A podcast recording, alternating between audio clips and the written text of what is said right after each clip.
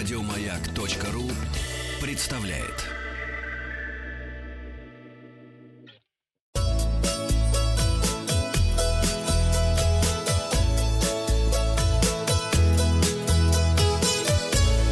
Роза ветров.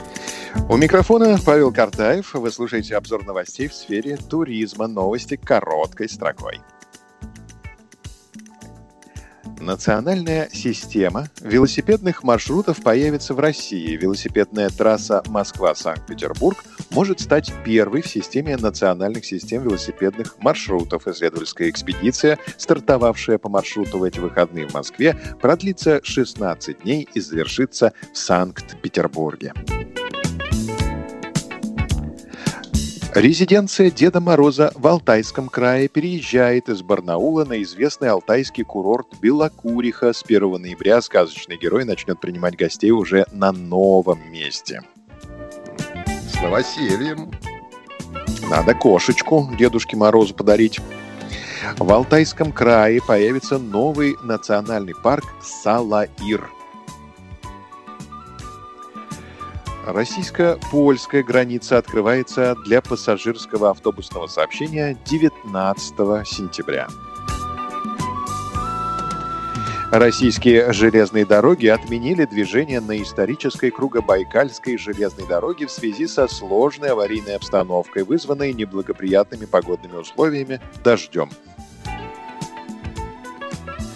Первый фестиваль рыболовного туризма открылся на Грозненском море в Чечне при участии около 100 рыбаков. Гостей и участников мероприятия ожидали конкурс на лучший улов, уха из морепродуктов на костре, мастер-классы от именитых спортсменов и традиционная лезгинка. А на развороте материал агентства «Интерфакс» Аэрофлот ужесточил правила перевозки животных для тех, кто собирается отвезти Дедушке Морозу котенка. А, послушайте подробности.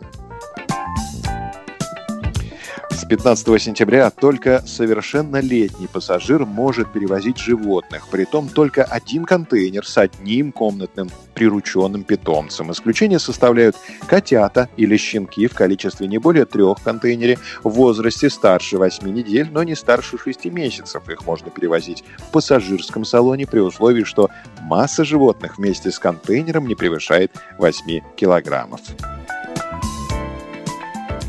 Как отмечают в компании, пассажир, планирующий взять с собой в поездку питомца, должен сообщить об этом при бронировании покупки авиабилета или по телефонам контакт-центра перевозчика не позднее, чем за 36 часов до вылета. Перевозка животных производится только с согласия авиакомпании. Существует ограничение по количеству и видам перевозимых животных.